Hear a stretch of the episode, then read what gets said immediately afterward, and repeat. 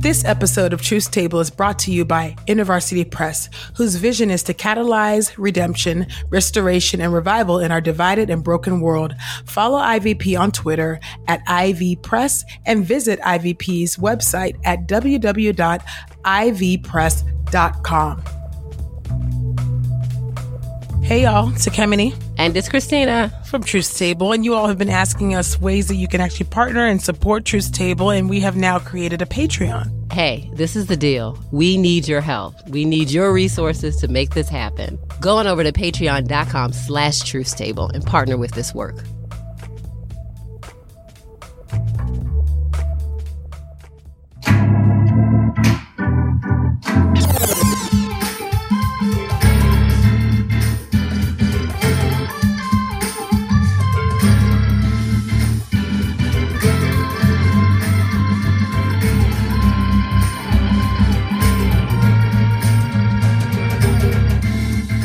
Hey, y'all. Welcome to Truth Table, Midwives of Culture for Grace and Truth. I'm Ekemini. I'm Christina. This table is built by black women and for black women. So welcome to the table, C. How you doing, girl? I'm doing well on this day, E. How are you? I'm good, y'all. Um, you know, our season is winding down. Tears, tears, tears. they got things um, to do. Um, they all right. They all right.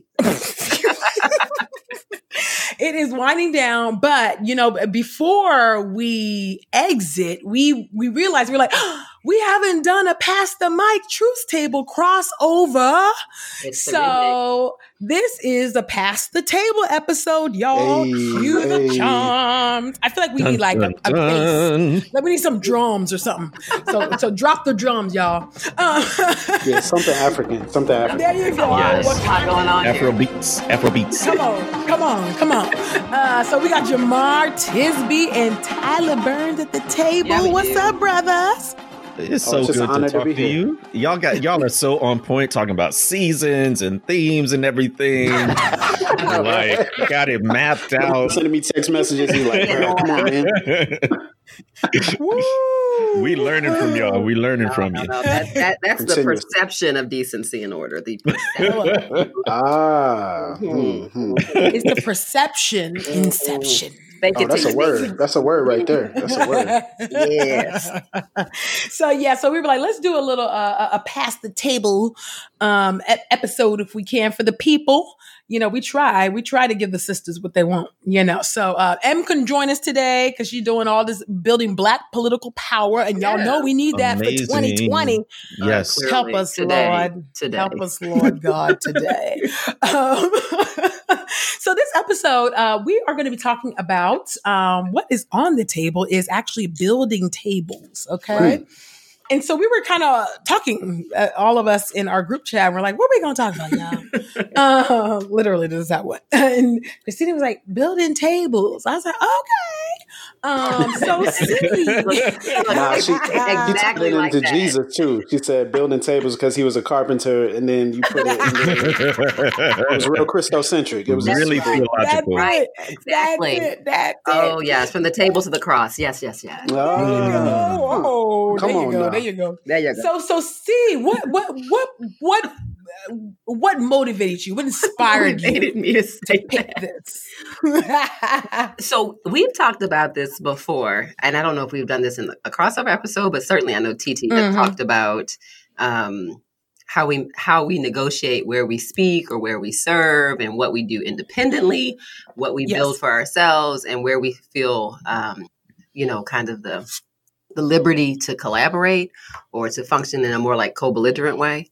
Um, and when it's time to just say like, no, black people need to mm-hmm. build mm-hmm. their own table on this and right. not wait for an invite or refuse an invite or mm-hmm. um, say yes with some significant conditions, right? So, mm-hmm. um, so th- I think that was probably what I was percolating about um, was that backdrop, and we've discussed it before. But I thought, wouldn't it be cool to discuss it again with the brothers at the table? So mm, the brothers. Yes, so you brothers, y'all, y'all are at Truth's table. Yes. Um, talk to us about what building a table means for y'all and how y'all have done that. Hmm. we should say how we're doing it. You know, oh, well, I think we're yes. still no, table, doing. Table, that's true. yeah. Every every week, Jemar and I we have this conversation about, and it seems like it really is every week, every every few days about how we're doing in this area, and we're constantly taking an inventory of whether or not we're doing it in a dignifying way, mm. in a Christ honoring way, right. um, mm. and in a way that can be emulated for other people, and in a way that's healthy for our team. So there's just so many dynamics because there's an internal conversation, then there's an external conversation as well. Mm-hmm. But I think two years ago, Jemar and I made the commitment that this is where we're going to shift. We're going to shift toward building our own table rather than collaborating with maybe a larger majority cultural organization mm. um, or something that already existed because we felt I, I, don't know we felt the impetus that that was where god was calling us but also mm-hmm. that it was what the moment required. So it's what this right. particular um, season in the body of Christ and also um, in America requires of us. Um, mm. So Jemar can probably talk to the the contours historically, but it's something that we we are continually revisiting mm-hmm. and trying to process. So I don't want to make it seem like we've done it or we've done it super well, but we're we're attempting to do it um, by mm. God's grace. Mm. Yeah, I, I, think definitely from a historical perspective, these are not new questions for Black people, um, and not only just in the U.S., worldwide. So, uh, just speaking of the 20th century, right, we can think of movements like um, Marcus Garvey's uh, Universal Negro Improvement Association, um, and and the idea that there was this Pan African unity, and that if we bonded together, we actually had immense political and economic power. And so they started a shipping line, a newspaper. They had these huge parades in Harlem, and it was all black, black, black, black. And, mm-hmm. um, you know, that was, many scholars argue, the largest uh, black led and um, black association in the 20th century. It claimed, according to their records, you know, like a million members across the nation. Mm-hmm. Uh, so it was very popular. And then um, when you move on up to the 60s and 70s, of course, you have the civil rights movement, but the Black Power movement really emphasized building our own tables. They really emphasized building their own institutions, um, electing their own officials, getting local control. So all of this builds up to the same things we're facing in the 21st century, especially in times of heightened racial racial tension, like we had with the 2016 election, like we had with the Black Lives Matter movement.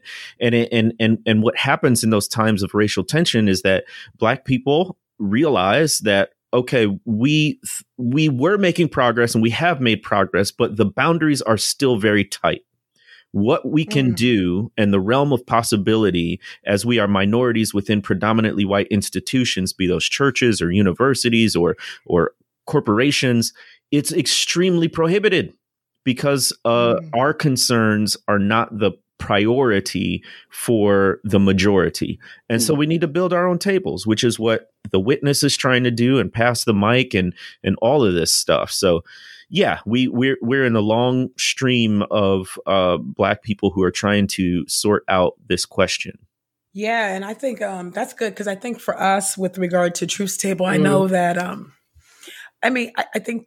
Well, I don't know that we even. I think when we set out you know, to do a podcast, I mean, we didn't really know really what a podcast was like that.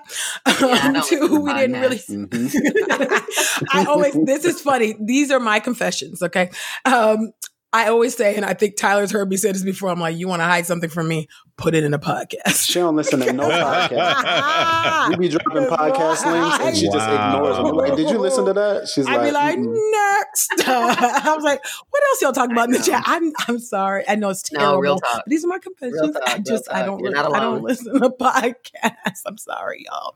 Um, anyway, and so, but when we did this, I mean, I, I think for us, you know, we are all. um ministers in different capacities like you know of course we're prophet priest and king you know um and we all have different reasons why we come to the table the three of us uh, uh, uh myself michelle and christina um we all have our own individual ministries uh, mm-hmm. intentions for why we come uh but the synergy Um, and the the unity lies in the fact that we love Jesus, we love the gospel, um, and we realize that this is more than a podcast. You know, we realize that it's a ministry, um, and we approach it um, with the gravity that that requires.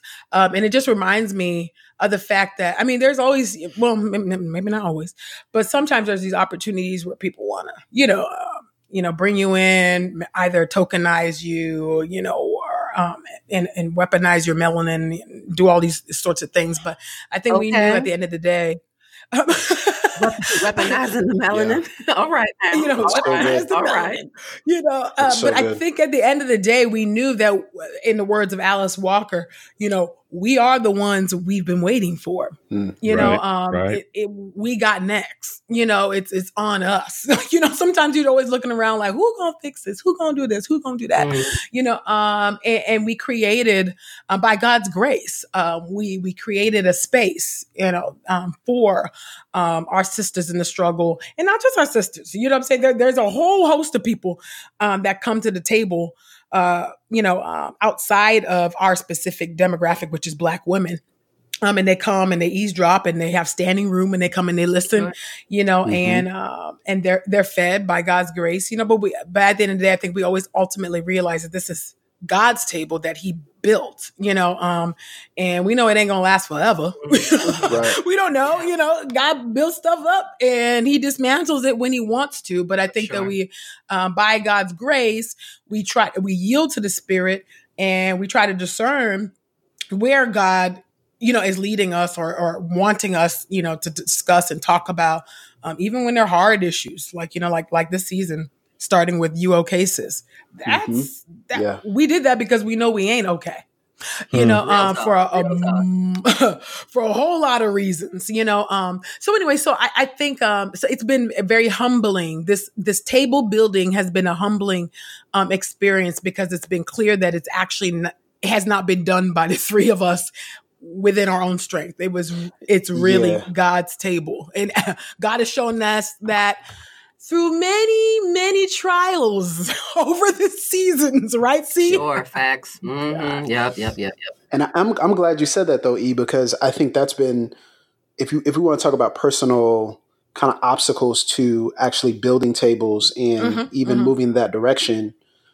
The first obstacle I think for me, and had this conversation a lot privately, is do I even have the right to do this? And I think mm, it just was yeah. so ingrained in me that someone else will do it or someone else should right. okay it in the right. sense of this is how it's always been done right. or this is the typical path and so you must follow these steps mm. and so i think just realizing that my voice had value and then realizing that regardless because of the way that the lord positioned us regardless of whether or not we were willing people were following and so we had to look up and say well we have to do something with we have to be self-aware with what God has called us to and mm-hmm. where he's mm-hmm. placed us. Yes. And and I think that self-awareness is coupled with the the humility that you know this is not your own thing. This is not done in your own strength. This is not yes. to advance your name, um, but only for him. And so that that was the initial hurdle for me is saying, do I even have the right to do this? And having that conversation of,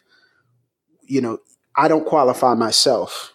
so I don't justify right, myself. Right. I don't I don't right. stand up and put myself on the platform that it's God who maneuvers that. And so if he's given whatever platform that is, small or big, I have to walk in that um, mm-hmm. um, in his strength. So that was actually when you said that, I was like, yeah, that's actually the first that was the first step for me. Yeah, I mean, I hear stewardship Whoa. of dominion. Yeah yeah no but and i was gonna you know i was gonna say um and yet mm-hmm. even even while acknowledging that it is it's god's hand at work to build and to tear down as god wills yep you can see um god working through right god's providence and shaping oh, yeah. people's mm. gifts experiences redeeming traumas and experiences yes. um, that mm. god knits together these very natural um natural parts of who we are uh, academic parts, uh, lived experiences of who we are, um, while supernaturally moving things around to make these things come to pass. This this table, mm. um, so it's not mm-hmm. like a there's not like a magic wand phenomenon. Like there's legitimate, there is real. You know, even though we we minimize sometimes, I think our own natural gifts that we bring to this, uh, and I think I think Pastor good. Mike does, and I think certainly Truth Table That's does good. too. And um, as to not appear um, arrogant, and I'm with Michelle. You know, low ego, um, high impact, right? and and mm-hmm. amen that is true you know we we serve a savior who fully embodies that uh, for us mm-hmm, um, mm-hmm. Um, and at the same time we need to give thanks to god for the ways in which god has knit together our gifts and our voices even even Amen. if they you know obviously they're still they're still tainted with sin and they're not completely refined but we do bring mm-hmm. something to the table we have our hammer we have our wood we have our paint we have these these skills yes, yes. and i think for us to be mm-hmm. able to say that out loud is important um, because that's good. We don't have to minimize what God is doing in and through us. I think as long as we point back to giving God the glory, that's fine. Um, and that's something that I think we particularly uh, with Truth Table, modeling that for Black women who have been told you're too much, um, yeah. but yet you're not good enough. Hmm. You're too much, and you're still not good enough no, no, at the no. same time. Come I want sisters on. to grab a hold of. You know what?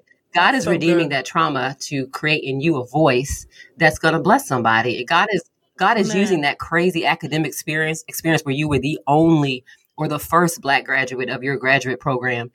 God is using that so that you can go into spaces that you know, amen. And I'm one too, actually, um, to go my master's program, but, but to go into places and to, and to do those types of things. And so I don't want to discredit the unbelievable gifts, for example, that that That's Tyler so has. That Tyler has as being someone yeah. who understands the yes. church um, from every vantage point and angle, serves the yes. local church every yes. Sunday, that is that's real tangible vita resume stuff right there hmm. that he brings that's to bear when he speaks. And so that and i can pick on each one of us and do that but i don't want us to have to turn down that light because the lord has has given us that. I want to say, I mean, that's a right on time word because I was just thinking about that um, in the context of my own pathologies and misfunctions and mm-hmm. whatever of, about um, the fact that we so seldom pause to celebrate our accomplishments and achievements.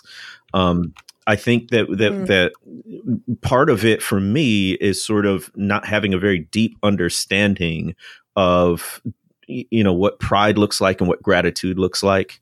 Um, so within a Christian frame, if we sort of celebrate wow. what someone has done, it is seen as a form of arrogance and pride and negative, mm-hmm. rather than, as you were saying, see a form of gratitude, giving glory to God that through me, God has brought something positive, helpful, effective into the world, that, that God has enabled me to do mm-hmm. something. And so, you know, I, I, I, I do think that's critically important. And as we record this podcast, our second or third crossover episode, you all have your own yeah audience who who is being extremely positively impacted. I could just tell from social media feeds and comments that people make both online and in person. Uh, everywhere I go, somebody mm. has listened to Truth's Table and mm. subscribed and all that stuff. Um, it's similar with Pass the Mic, right? So just to pause and say, My Lord, thank mm. you for what you've yeah. been doing through this medium and through us as your followers just to pause and you know acknowledge and celebrate that accomplishment and achievement uh, that, that we're still here and we're doing it now in a minute I, I want to talk about the sacrifices entailed, but it is important. it is important to encourage one another. Yeah, no, that's good. I'm actually really glad you brought that up, um, C, and uh, and that y'all have um, kind of expanded on that because I think I think that's one of the many beautiful traditions of the Black Church is testimony. Hmm. Giving your testimony like of uh, we, we need a doctrine of the testimony. The Black Church has that on lock. You know, of like trials, tribulations, or or even just victories of just what God has done. You know, and it was like, but God, what God has done through me, how He's used me. You know, um, and like you you see that very clear evidence through the testimonies. Now, some some of these testimonies can get a little wild sometimes. We don't, you know, sometimes you got to scream the testimony for the saints give them. A little embellished, you know, a little embellished. Storytelling, storytelling. but right, but uh, but you know, I think that's that's one of the great witnesses and testimonies of uh, uh, I'm, I'm, sorry, uh, yeah, w- one of the great witnesses, I even say doctrines of the Black church is the doctrine of the testimony and the power of the testimony. And I think that's something that we've, we, um, as Black folks culturally, um, are we we are predisposed to like being good at that. You know, I, I don't think we always shy away from um from at least giving God the glory. But you're right that we do sometimes. I know that I do. I do tend to sometimes downplay my my own skills or whatever because I'm I want to make sure that you know I'm giving God the glory. But you're right. We come to this table equipped. Um, we come to this table as scholars and academics. We come to this mm-hmm. table with our citations. We be knowing what we're talking about. Um, mm-hmm. and so, and we are having a conversation. Um, and so a lot of people actually, I mean, to the point, a skillful conversation to the point where people actually think that we're scripted. I've heard this oh, several times where people thought y'all have y'all don't have notes. Y'all don't have. I don't think anybody's accused us of that, Tyler. At least not me. but no, to to be fair, to be fair, okay, they, they have, I didn't hear it. Have, to be fair, yes. to be fair. So we come, we do, we come with our our skill set. We do come with our knowledge by you know by God's grace, um, and we try to um, bring nuance, you know, and be effective and make sure that we'll, we're well read, you know, and that we bring the right um, guests to the guests to the table, you know, that will help to kind of, you know, uh, uh, uh that that will help to impart some knowledge, some wisdom, whatever, you know, Holy Ghost fire. But-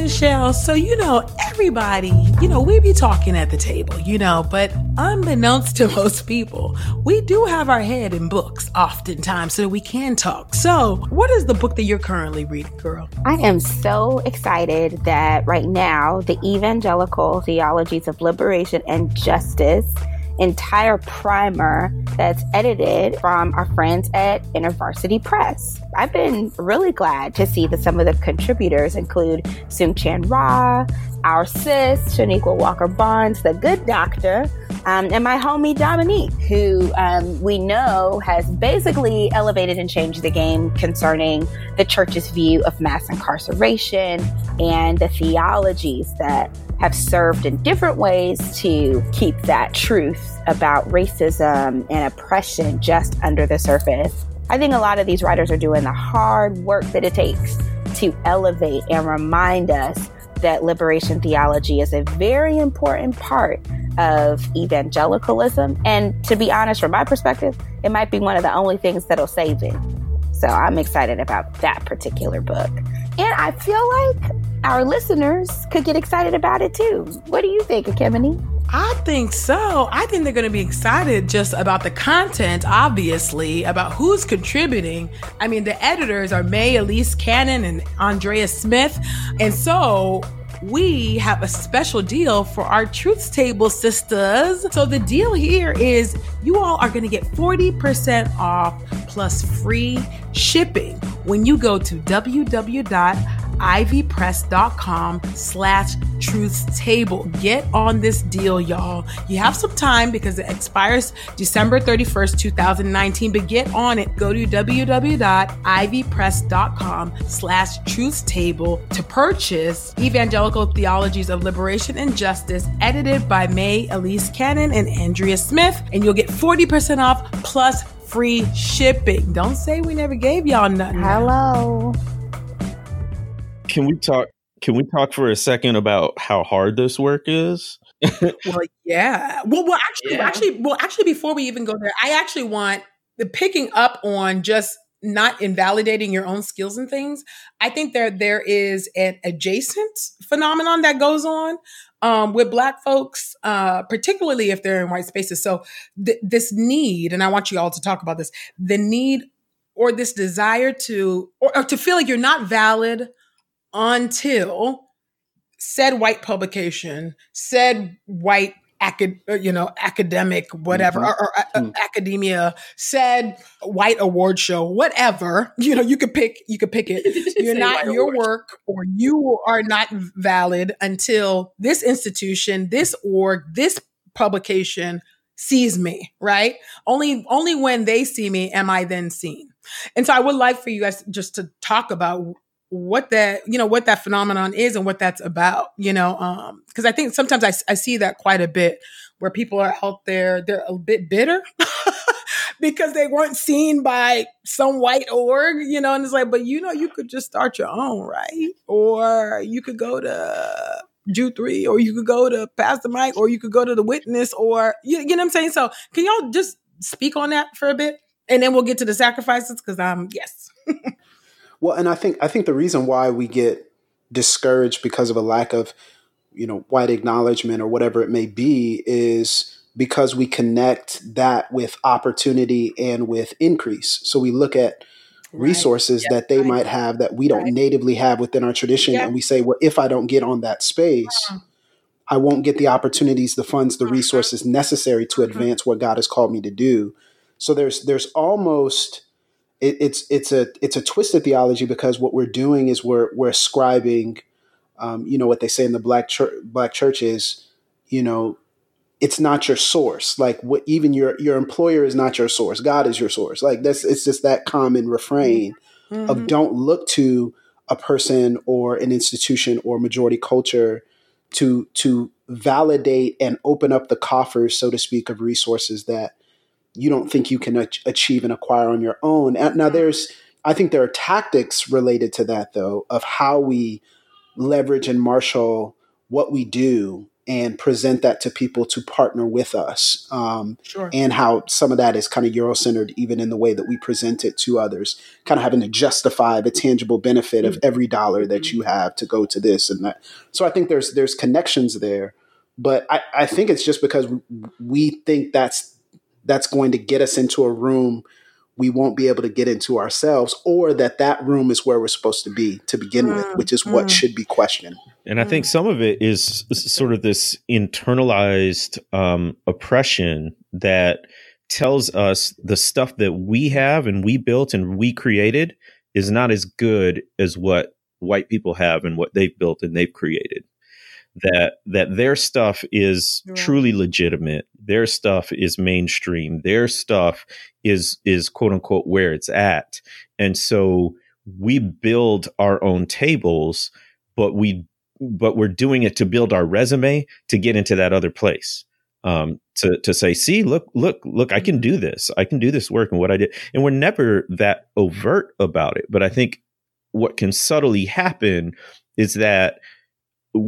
even as white people tend to look at the things that black people create by and for us as somehow inferior, even though that's erroneous, we too can can think that way as well. And so then the sure. the come up mm-hmm. means getting into their spaces and their organizations and getting what they've got, um, even though we may have built something completely stunning and um, able to stand on its own four legs, so to speak. Yeah, no, I think yeah. I think that's real, and you know, and I think for me the tension is, and I I don't know if I've ever talked about this E on the show, but certainly I know you've heard me say it that um, if I was not a believer, if I was not a Christian, Mm-hmm. Every once in a while, the Lord gives me like a glimpse of like, what would I really be like if, you know? and it's, it's not so much that I think I would be like this this caricature of what we think of like uh, like of what, of what like what's culturally bad. You know, I would probably I would probably look like a very upstanding citizen, so to speak. But um, I know for a fact I would be very very siloed. I I know that it for me it is purely mm-hmm. an expression of my mm-hmm. faith. Now it's not the only expression. I think we have a lot of liberty but um, it is a principle that is expressed in this particular way at this moment in my life. It may not always be this way but my christianity calls me into um, a diverse world um, a, a, love of, of, people of my own background, but it calls me to people outside of myself, both neighbor and enemy that mm-hmm. I think mm-hmm. that Christocentric call is uh, is expressed in the spaces I'm willing to go. Now, with that being said, I don't think that white people are holier, smarter, um, clearer. Mm-hmm. I mean, at all. And I think one of the, one of the mm-hmm. blessings I think that the Lord gave me uh, for almost about ten years was training and, and doing family therapy with and and in the VA with um, at times majority white caseloads. And it wasn't so much that I, I left like, you know, white people really mm. jacked up. But what I left, but I left with a real honest reality of, you know, that uh, as somebody who grew up in a very, very black world in Baltimore, I grew up with a sense of like, you know what? Yeah. White people are people. and they got issues and they got right. their sin and mm-hmm. they got their problems and they got their trauma and they got their their desperate ways that they try to hold on to power and status and belonging and identity in some ways even more uh, fervently than we do since whiteness is such a kind of a faux identity in of itself right mm. and so that that experience yeah. left me um, not thinking that black people were better than white people, but also just being convinced of like, no, white ice is not colder than black ice. And with that, it's allowed me to go into some different spaces and to call out things in our own kind of internalized racism. When I'm when I'm around black folks who say things to me like, um, "Wow, you're just so sound," like, "Thank you for being so," to me, to me, to me, that's the equivalent of good hair, bad right. hair, right. and it it it triggers yeah. me deeply. It's like, oh, you well, you got the good hair, Christina. Mm-hmm. It's it's, and I'm like, well, that's because I my mm-hmm. family structure. You're saying that because my family history includes rape by European men, and so that's why you're saying that, st- that statement. Right. And likewise, you're mm. calling my theology mm-hmm. sound because you're picking up on the Eurocentric Reformed elements of it. But let me introduce you to some other pieces of it that represent the Eastern Church, right? Yeah, and, and I wow. and I think but I think to be able to say that out loud, and I, and I think our black brothers and sisters don't, yep. I don't think they know that they are expressing that to me in that moment, but that is yeah. what gets triggered this whole sound, good hair thing. And I'm not saying there isn't a such mm-hmm. thing as orthodoxy, but mm-hmm. orthodoxy is a, is a, um, it's a calibration that the Holy Spirit works in us through the Word of God. Mm-hmm. It's not it's not being more Eurocentric or more Afrocentric, not being more liberal versus being more conservative. It is it is the Holy Spirit um, fine tuning us, shaping us, sanctifying us, and helping us to see God's word as God would want us to see it. And that doesn't that doesn't fit neatly into one of these poles yeah. or one of these cultures or one of these categories. So, um, exactly. yeah, that's what comes up for me exactly. when I in this at this point in this conversation. That's good. Yeah, and orthodoxy is globally, it, it, has a universal global um, um, orientation to it, right? It's mm-hmm. a global church, y'all. Mm-hmm. We're saved unto God, but unto one and one mm-hmm. another, you know. And so, uh, so we don't. Um, American Christians certainly don't have the corner market on Christian Orthodoxy. My word, we're like the, some of the youngest that. thing. Mm-hmm. Oh, we need a revival up in this John, but uh, uh that's another podcast. Mm-hmm. Uh, so, but yeah, so that so anyway, so we don't have the corner market, you know, on on that. You know, you want to learn some uh, orthodoxy. Let, let let's let's let's pull on our Ethiopian and Eritrean brothers and sisters. Let's pull on our our, our sisters and, and brothers in, in in North Korea. Um, you know, all over. You know, so um, so yeah, so that's that's good. Okay, so what about the The not the struggle table, but the although I know about the struggle table, um, the struggles in building the table, maintaining the table, like what say y'all, Jemar? I know you got some thoughts on this. Yeah, uh, my my my burden is this: is that people would count the cost. Mm. So, um, you know, I, am a firm believer that people have have different calls and even different uh, seasons of life with different calls uh, that that would put you into majority white spaces, and that may be where you need to be. Um, but if you want to build your own table, meaning building your own organization, your own platform, your own blog site, whatever it might be, there are costs to do this with integrity. I think so. Um, the witness, uh, you know when we were the Reformed African American Network, Tyler hates when I bring this up, but um, we have a history, and uh, I, I, I as a student of history, I, I, never want to forget that. Um, we have a history that we were we were the darlings of white evangelicals and white evangelical institutions because we talked about mm-hmm. race a certain way that wasn't that challenging that that, that that didn't require much change on the part of the majority right but then when we when we did start you know code switching if you will and and bringing up matters of justice and and the fact that you know um, this stuff isn't just window decoration or aesthetics. We're talking about mm-hmm. equity. We're talking about power. All of these things. Well our relationship with these organizations changed very much. Um, and it's not that we had personal animosity or beef with with any individual but it became costly for them as an organization to associate with us. And um, what that has meant is we lost money we left we have left and continue to leave so much money on the table mm. that could fuel this work right? I mean, right. there's a there's a way to think about it to say, well, I take this money, it's gonna it's gonna help me do X, Y, Z. Um, I think I think you know we can't really make blanket statements. We have to think very critically about each organization. But my point is, um, Tyler and I and everybody on the witness team, we've had discussions about whether accepting help from an organization it could be monetary it could be in terms of platform it could be any number of ways mm-hmm. whether accepting help from this organization knowing their racial stances was was um, was healthy for us uh, was uh, consistent with the message that we were trying to put out of dignity and uh, equality for black people. So i just want folks to know like there's going to be situations where you're going to even see other black people associating with these folks or these organizations or quoting these people or reading these books and you have to think really carefully about what that means for your table and if you continue to be dependent in some ways on a, a lot of these organizations and institutions is it really your table and that's the question that we constantly have to ask ourselves mm-hmm.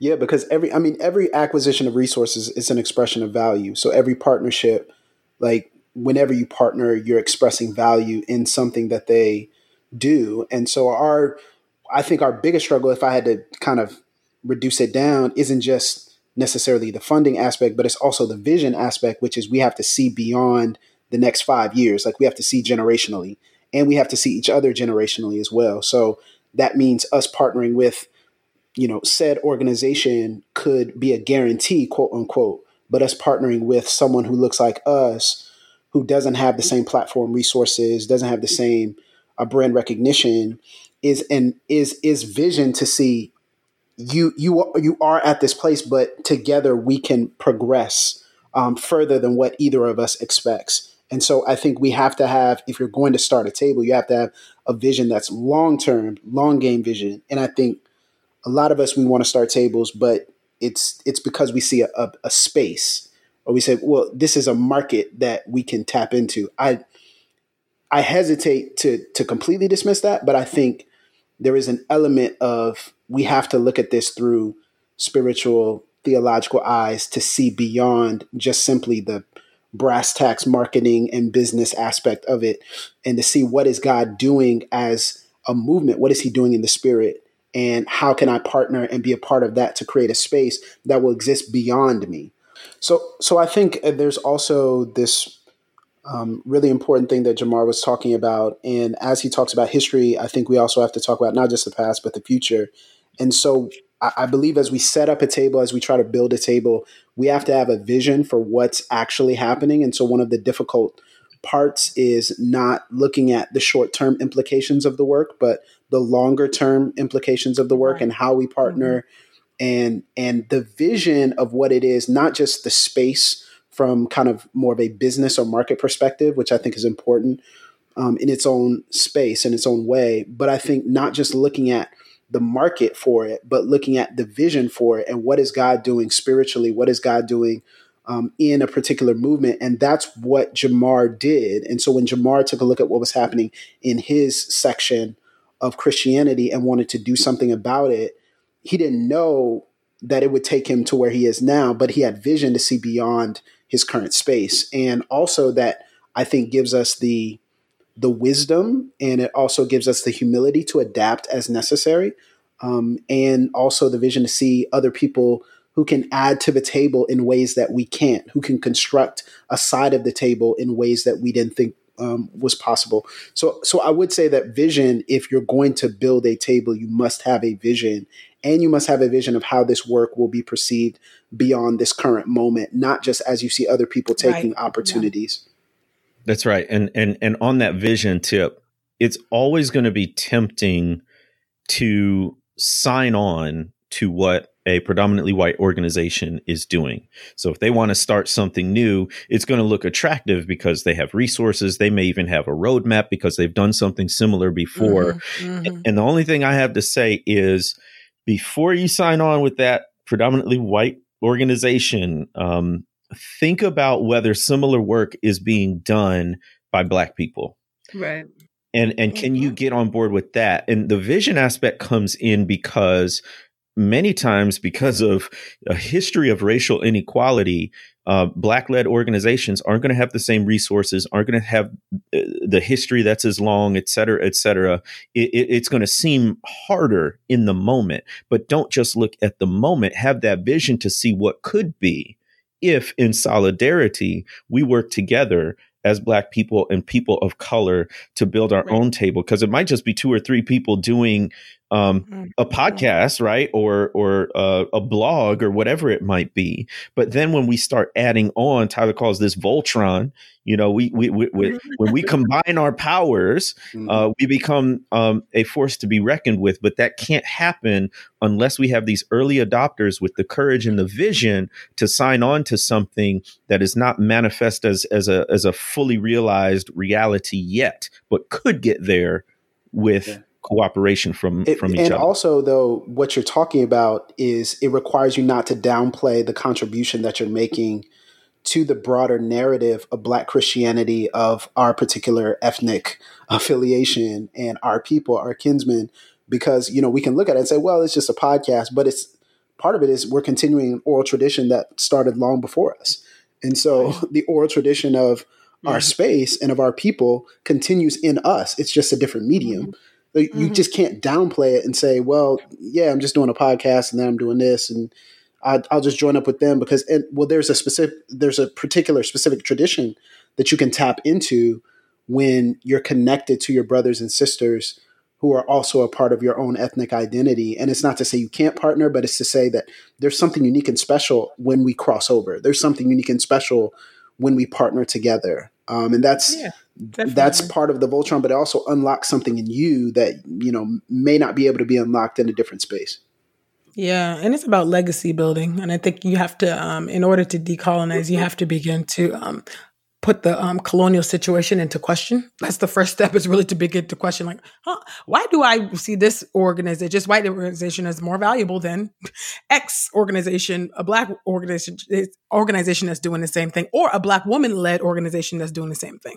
You know, so that's you know that's for the brothers who who might pass over uh, a, a, a, a, black woman led or, organization simply because it's led by a black woman. Mm-hmm. You know, and so I think that we have to begin to ask ourselves, integrate, interrogate, sorry, um, ourselves and our own um, mentality with regard to you know how we perceive. Um, uh, our work and and the work of other people. And so, see, I want to kick it to you and ask you about like how how do we extend the table? What does that look like for us? Yeah, I mean, and I think I think about this also from. Um, I hope I think about it from like a kind of a Christocentric and, and Christotelic perspective, right? In the ways that it points to Christ, what we what we extend to others, and that and that is what Christ has done ultimately for us. Christ is the great extender, extending from heaven to earth, right? And also, the church itself reflects this amazing dynamic extension of, of inclusion. And so, as much as I, you know, and you know, I'm all about the, you know, HBCU, two time graduate, black sorority, black city, black, black, black, black, black, black, black, black. Um, truth's table, you know, it's a, it's three black women doing their thing. Um, at the same time, I know that, um, I have an obligation to think about, um, how do we, how do we extend the table to connect with different people uh, different ideas, different platforms, different gifts and abilities, um, so that we can, tr- at our bottom line, point to Jesus Christ. Um, mm. And I think uh, it, it's afforded us, if I think about Truth's Table, it's afforded us the ability to certainly foremost center uh, the voices of Black Christian women, but it's also allowed us to connect with in meaningful ways um, people outside of that demographic profile. Yeah. And it's allowed mm-hmm. us as a, a, podcast to connect with artists, musicians, and dancers, and business yes. people, and academics, and um, and that's what I mean by the extension of the table, the openness of that sure. opportunity, inviting people in, and and I know that my brothers have something that speaking they're doing which, soon. That speaking of extending extension of the table, can you guys tell us a little bit about what we have to look forward to coming up very soon? The Joy and Justice Conference. Joy. Sounds dramatic hey, and hey. bold, just like the conference is.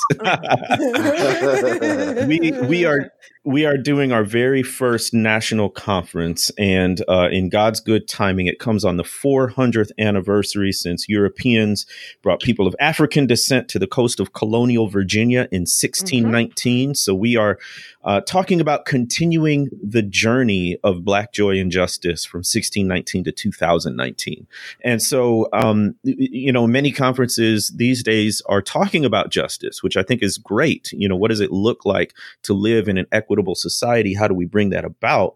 But the Black experience has not been one simply of struggle. There's also been joy in the midst of it. Somehow we found ways to fall in love and raise families or, or come up with music and yeah. dance moves and uh, art and poetry and just live life um, not always thinking about the racial oppression that we're surviving under. So we want to highlight that aspect too. We've got a great lineup of speakers um, that you can check out on the website joyandjustice.com. It's happening including some that are on this podcast too, by the way. Yeah, yeah, yeah. I mean, yeah, we're gonna be in the house. If you want to hear our voices, everyone on this podcast voice again, um, then then come to the conference October fourth and fifth in Chicago. Uh, you can register at joyandjustice.com. Registration. Visit visit joyandjustice.com October 4th and 5th in Chicago. We hope to see you there. Anything to add, T? Yeah, I would just mention that we are at the historic Ebenezer Missionary Baptist Church, um, which is the birthplace of gospel music in the American context. Um, so, uh, this idea of building our own table and also not just looking at um, maybe majority culture venues uh, was also something that we wanted to emphasize and we wanted to lean into and so we picked a location that meant something to our tradition. And we hope that if you come in, you feel the tradition um, in that church. Um, it's a historic building and it's beautiful. And so there are a lot of opportunities for us to tap into that, even as we talk about the location um, and the space that we're in. And, you know, Willie Jennings says space is the arena of divine meeting. So we believe God is going to meet us in that space. Um, so, yeah, come on through, joyandjustice.com come through, y'all. I'm um, excited to come. I'm um, still preparing my talk. Pray for sister. but I'm excited to uh, go to Joy Justice and worship with my brothers and sisters and, um, you know, and just uh, glorify God uh, through teaching. So uh, I'm excited and thank We're y'all. excited for- to hear that talk though. We not even look. Not, I'm excited to also. Ready, we got. Come on, we just. I'm also excited to hear this. Come on, Holy Ghost. I'm like, me too. I'm also curious about this. You know. So, you know, pray, pray, pray. But um, we're excited. Register, y'all. Show up. It's Chicago. Tyler and Jamal have put in a lot of work um, to make this conference happen. It is not easy to put on a conference. So y'all come, and show pray. love, support pray. Mm-hmm. Pray, pray, pray. And if you can't, consider sponsoring um, somebody who can't afford to come. How about that? So, uh, so anyways, thank you, Jemar and Tyler. I oh, the mic crew for yes. joining us at the table. Thank you, thank you.